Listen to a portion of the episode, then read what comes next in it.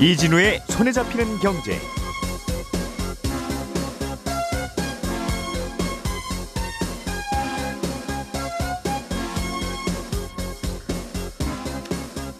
안녕하십니까 이진우입니다. 최근에 한 해킹 집단이 삼성전자의 서버를 해킹해서 기밀 정보를 빼냈다고 주장하는 일이 있었는데 이 사실을 삼성전자가 공식적으로 인정했습니다. 소비자들의 개인정보가 침해당한 건 아니지만 그래도 프로그램 설계도인 소스코드가 해킹을 당했기 때문에 경쟁사 입장에서 보면 삼성 휴대폰의 기술을 쉽게 따라잡을 수 있게 됐다는 분석입니다. 잠시 후에 이 얘기를 조금 더 자세하게 들어보겠습니다. 정책 모기지 대출 상품인 보금자리 론의 대출 신청 시점이 대출 희망일 40일 전에서 30일 전으로 바뀌었습니다. 대출 규제를 조금 완화해서 이사철을 맞아 실수요자를 지원하겠다는 취지인데 현장에서는 약간 논란이 좀 있는 것 같습니다. 이 이야기도 들어보겠고요. 최근에 팔라듐이라는 원자재 가격이 꽤 많이 오르고 있는데 이 팔라듐이라는 건 어디에 어떻게 쓰이는 원자재인지 요즘은 자고 일어나면 원자재 가격이 깜짝 놀랄 만큼 오르는 일이 많아서 오늘은 팔라듐에 대해서도 좀 들여다보겠습니다. 3월 8일 화요일 손에 잡히는 경제 광고 잠깐 듣고 시작하겠습니다. 우리가 알던 사실 그 너머를 날카롭게 들여다봅니다. 평일 아침 7시 5분 김종배의 시선 집중.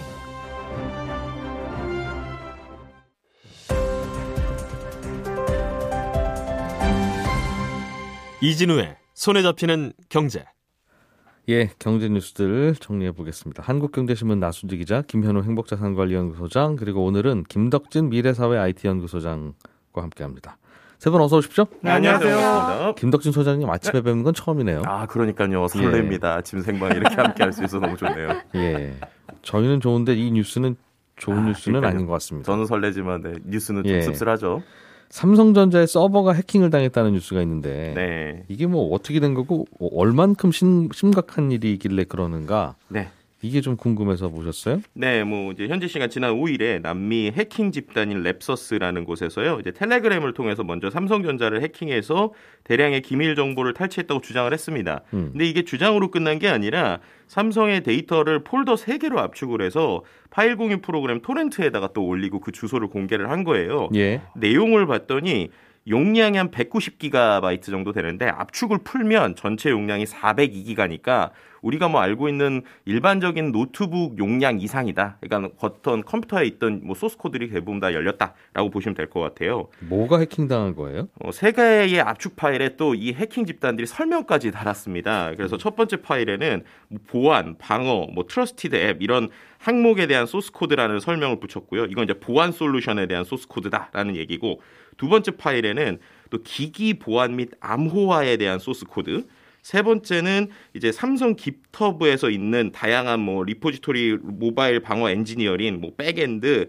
frontend 뭐 음. 등등등 뭐 이런 것들이 다 있다라고 보시면 될 것 같습니다. 오늘 손에 잡히는 경제가 김덕진 소장님을 모셔야 할 이유가 있다는 설명을 지금 방금 해주신 거죠, 그냥? 네, 쉽게 설명드리겠습니다. 네, 쉽게 설명드리면 예. 한마디로 어, 우리가 이제 스마트폰 쓰게 되면은 뭐 바이오 인증부터 시작해서 뭐 여러 가지 이런 뭐 음. 비밀번호 계정 이런 것들이 있잖아요. 네. 그런 거를 만드는 소스 코드들이 한마디로 다 오픈이 됐다라고 생각하시면 돼요. 그러니까 뭐 생체 인식 잠금 해제를 하는 알고리즘이라든지 음. 아니면 스마트폰을 키게 되는 부팅이라든지 아니면 스마트폰에서 이제 서, 버로 연결되는 계정이 인증되는 소스 코드 뭐 이런 것들이 다 열렸다. 그러니까는 그게 열렸으면 네. 어떤 문제가 생기는 거예요? 상상을 해보건데 최악의 경우. 아, 이제 최악의 경우 우리가 생각할 땐 당연히 개인 정보 털리는 거 아니냐 이렇게 생각할 수 있는데요. 예. 근데 그거는 아니고요. 정확하게 설명드리면 어, 중요한 정보를 어떻게 보호하는지 설계도가 유출됐다라고 생각하시면 됩니다. 그러니까 음. 금고 설계도는 유출이 됐는데 방마다 금고의 열쇠는 다 다른 거예요. 그래서 금고의 음. 열쇠인 마스터 키는 얻지 못했는데 예. 금고가 어떤 방식으로 설계가 됐다라는 거는 이제 보여진 거죠. 찬찬히 들여다 보면 그것도 열 수 있는 만들 수 있는 힌트가 생기기도 하긴 하겠네요. 네, 그래서 이제 그 부분 때문에 계속 논란이 되는 게 어떤 거냐면 예. 이제 첫 번째는 지금 삼성이 뭐 녹스를 포함해서 보안 기술에 있어서 상당히 좀 앞서 있어요. 뭐 미국에서도 인증해주는 여러 가지 것들이 있는데 예. 그런 것들을 소스 코드 자체를 보게 되면 따라서 만들 수가 음. 있는 겁니다. 그러니까 우리가 설계도 보면은 설계도에 있는 어떤 뭐 어, 금고 똑같이 만들 수 있는 거랑 똑같으니까 경쟁 업체들이 빠르게 따라할 수 있다라는 게 있고요. 음. 두 번째는 아까 말씀하신 대로 이걸 천천히 살펴보게 되면은 이 안에 있는 보안의 이슈들을 발견할 수 있다는 거예요. 실제로 지금 소스 코드 같은 경우에는 음. 네. 소스 코드 중간 중간에 약간 방해할 수 있도록 일종의 가짜 코드들을 심어놨습니다. 예. 그래서 그거 자체로 열리진 않는데요. 결국 이게 통째로 누군가에게 넘어갔기 때문에 찬찬히 하나씩 보면서 하나하나 틈을 보게 되면 당연히 말씀하셨던 그런 보안적인 위험이 있을 수도 있다. 뭐 이렇게 볼수 있을 것 같습니다. 그렇군요. 그러면 소비자들의 당장 개인정보 피해는 없는 거지만 네. 나중에 삼성의 스마트폰을 비슷하게 흉내내거나 아니면 추가로 또 해킹을 하거나 하기에는 쉬운 네, 그렇죠. 음, 그게 센 거다. 네. 어느 정도 심각한 건지 대충 설명은 들었는데도 감은 잘 아직 안 오는 것 같아서 삼성 쪽 반응은 어떻습니까? 일단은 삼성 측에서는 처- 어, 공식적으로 인정을 했습니다. 그러니까는 해커 그룹이 해킹 공격을 했고 하지만 이제 임직원 및 고객 정보 유출은 없었다. 뭐 이렇게 표현을 하고 있어요. 예. 그리고 뭐 실제 이제 국가정보원에서도 이 사건을 좀 한번 봤는데 산업 기술 보호법상 국가 핵심 기술에는 해당하지 않는다라고 표현을 했습니다. 그랬는데 이 해킹 방식이 보면 한 회사, 그러니까 한 컴퓨터를 해킹한 것 같지는 않고요.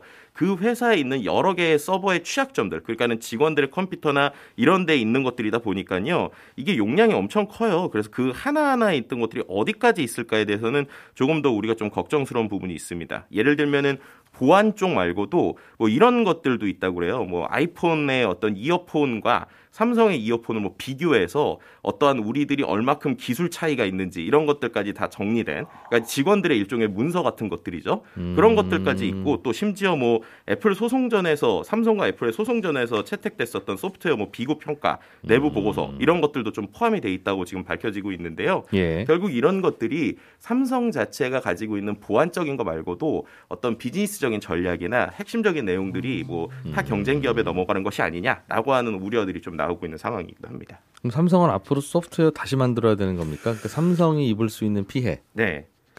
어떤 게 예상되는 그러니까 거예요? 그 말씀해주신 대로 일단 공개된 소스 코드를 회수하거나 뭐 못 보게 할 수 있는 방법은 지금 없어요. 그렇기 때문에 다시 개발하거나 혹은 예. 빨리 업데이트해서 기존 코드랑 다르게 만들어야 되는 것이죠. 보안에 어떤 문제들이 있던 것들 혹은 좀 어, 아직은 좀 개발이 덜 되어 있었던 부분들 같은 경우도 빠르게 좀 전환돼야 되는 부분이 있고요. 이러다 보니까 이제 지금 어떻게 보면은 어제도 이제 계속 논란이 나고 있는 뭐 어떤 게임에 대한 optimizing, GOS 문제들과 포함해서 지금 전반적으로 어 제가 볼 때 제일 근원적인 거는 이런 문제들을 통해서 소비자들에게 신뢰를 잃을 수 있다라고 하는 것이 가장 큰 이슈다라고도 볼 수 있을 것 같습니다. GOS는 어제 저희가 잠깐 얘기를 듣기는 했는데 네.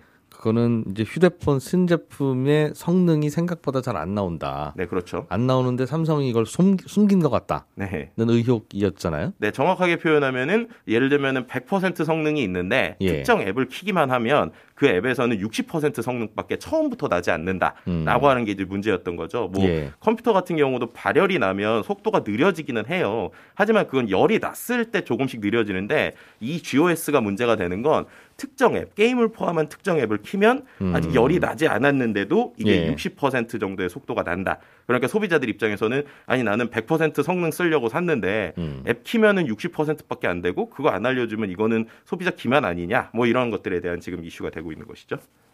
그 말씀하신 GOS 이 이슈하고 네. 오늘 설명해 주신 이 스마트폰 관련 음. 중요한 정보의 해킹 이슈하고 네네.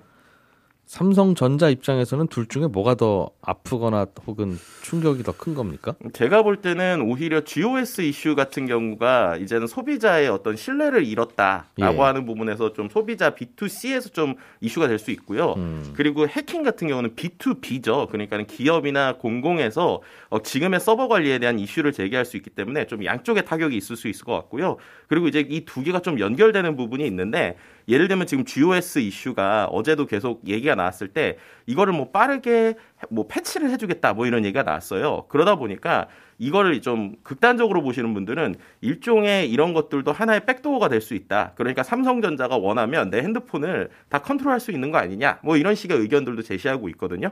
그래서 약간 이거는 어, 조금 과한 해석이기도 하지만 어떤 분들은 이 GOS 문제 그리고 이 해킹의 문제들이 합쳐지게 됐을 때 뭐 우리 스마트폰에 대한 보안이 좀 크게 문제가 되는 것이 아니냐 뭐 이런 얘기들까지 하고 있는 의견들도 있는데요. 어쨌든 이 두 개가 다 전체적으로는 소비자의 이러한 불안감 소, 그리고 또 신뢰에 대한 하락을 좀 만들게 되는 이슈들이 좀 겹쳤다라고 설명해 드릴 수 있을 것 같습니다. 음, GOS 문제는 이제 소비자들에게 사과하거나 소비자들을 설득하거나 해서 풀 문제 같고 네네. 오늘 설명해 주신 이 해킹 문제는 네. 그 어떻게 해킹 당했는지 점검을 좀 해봐야 되겠죠, 당연히. 네, 맞습니다. 왜 문서 관리를 그렇게 해? 라는 생각은 드는데 이게 해커들의 손에 넘어갔기 때문에 생길 수 있는 일들은 심각한 거는 아니에요. 그러니까 지금 계속 말씀드린 것처럼 삼성전자 주식에 투자한 분들도 네.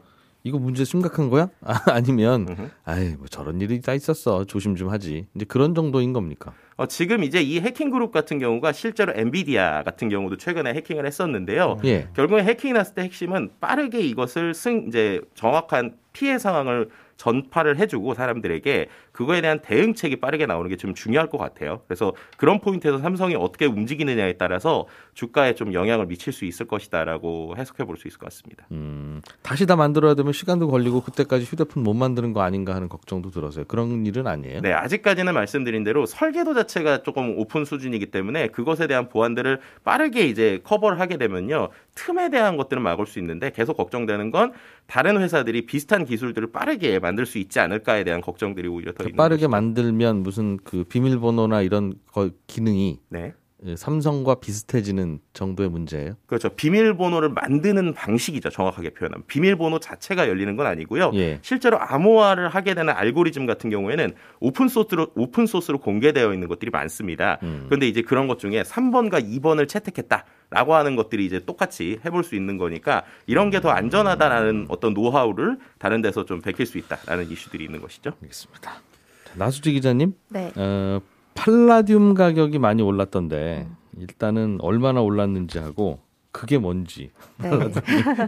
네, 올 들어 팔라듐 선물 가격 한 50% 정도 올랐습니다. 그러니까 주요 원자재 중에서 원유 다음으로 마- 가장 많이 올랐다 이렇게 보시면 되는데요. 예. 어, 이유는 예상하시다시피 이 주요 원자재 생산국인 러시아 아, 그리고 러시아가 또 팔라듐 최대 생산국입니다. 이 팔라듐 세계 팔라듐 공급량의 한 40%를 차지하는데 음, 이 공급이 불안해졌기 때문에 가격이 이렇게 올랐다 보시면 되는데 이 팔라듐이라는 거는 어, 그 외양은 백금이나 백금이랑 빛깔이나 색깔이 굉장히 비슷합니다. 은색이랑 비슷해요. 은색이에요. 네, 은색. 어. 그 눈으로 보면 그냥 은색인데 예. 이 우리한테 친숙한 건 영화 아이언맨에서 토니 스카, 스타크가 자기 이렇게 심장에다가 박은 그게 팔라듐이거든요. 그러니까 영화 속에서는 이게 음. 상온에서 핵융합을 할 수 있는 금속이다 해서 박은 건데 예. 어, 과학적 근거가 있는 거는 아니고요. 우리 실생활에서는 어디서 쓰여요? 우리 실생활에서는 은니로 가장 많이 쓰인다고 보시면 됩니다. 아, 치아에. 네, 그러니까 치과에서 예. 은니 씌운다고 할 때 여기 그냥 은이 아니라 뭐 예. 은, 팔라듐, 백금 음. 다 섞여 있는 거거든요. 예. 근데 물론 이렇게 은니 씌워야 해가지고 부족한데 그래서 팔라듐 가격이 오르는 건 아니고 음.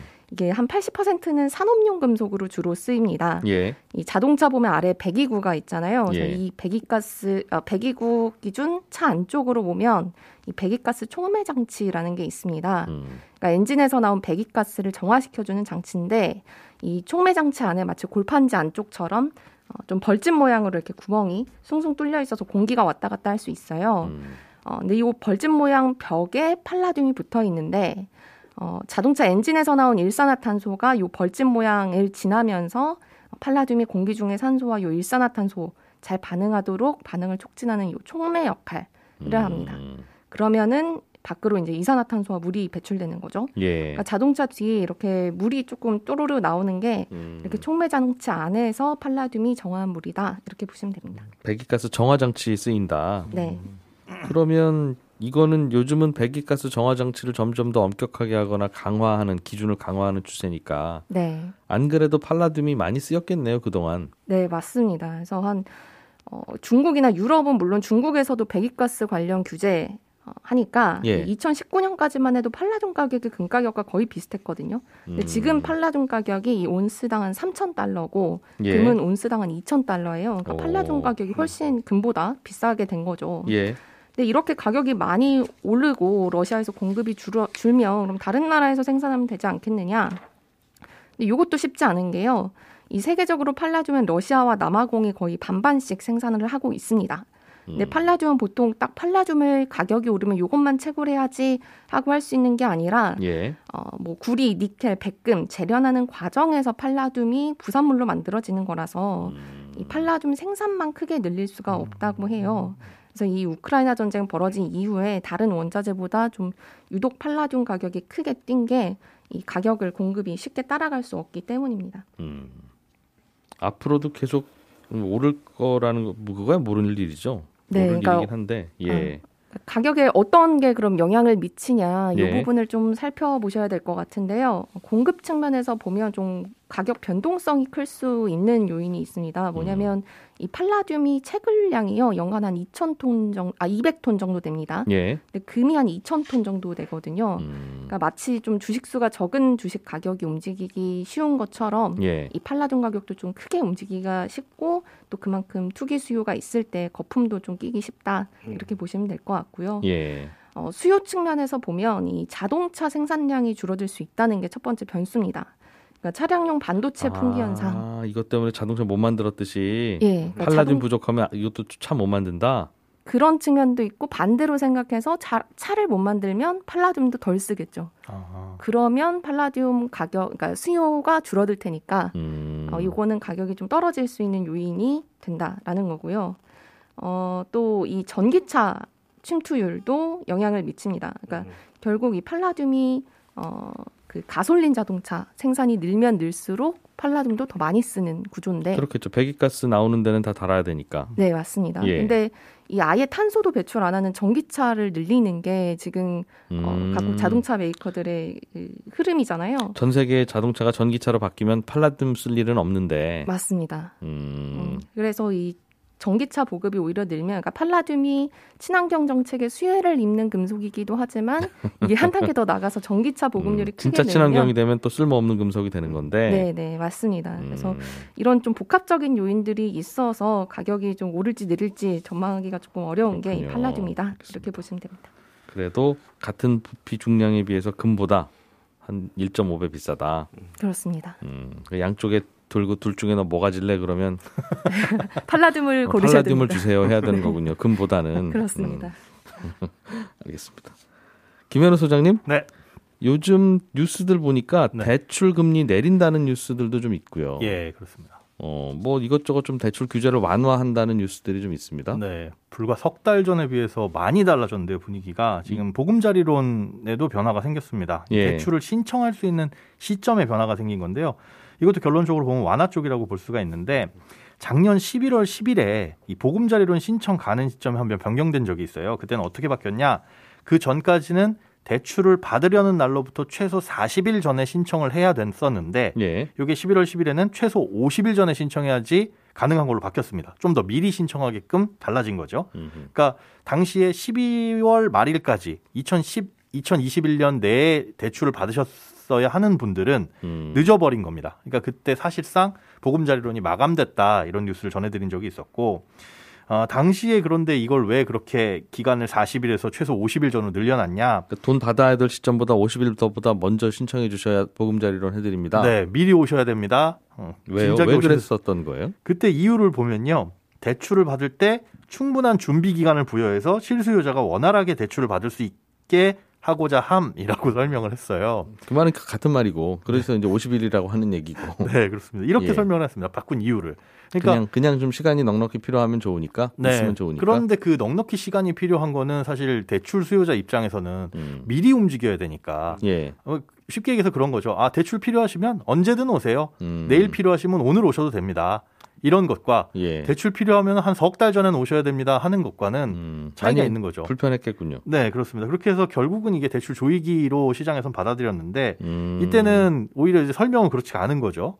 어, 원활하게 대출을 받고자 합니다라고 했는데 아, 그러니까 대출을 안 해주려고 하는 편법이었다고 보는군요. 음, 그렇 거죠. 이제 정책 음. 대출까지도. 그런데 예. 그때 정해놓은 50일이 얼마 전에 그러니까 2월 28일부로 30일로 다시 줄어들었어요. 예. 그, 그 전에는 40일, 바뀐 건 50일, 이번에 바뀐 건 30일로 그 전보다 훨씬 더 줄어들었죠. 음. 이거에 대한 이유 설명은 없고 문제는 이렇게 줄어든 거를 지금 2월 28일에 줄어들었는데 3월 8일에 전해드리는 이유는 예. 어, 주택금융공사 홈페이지 공지사항에 짤막하게 써 있습니다.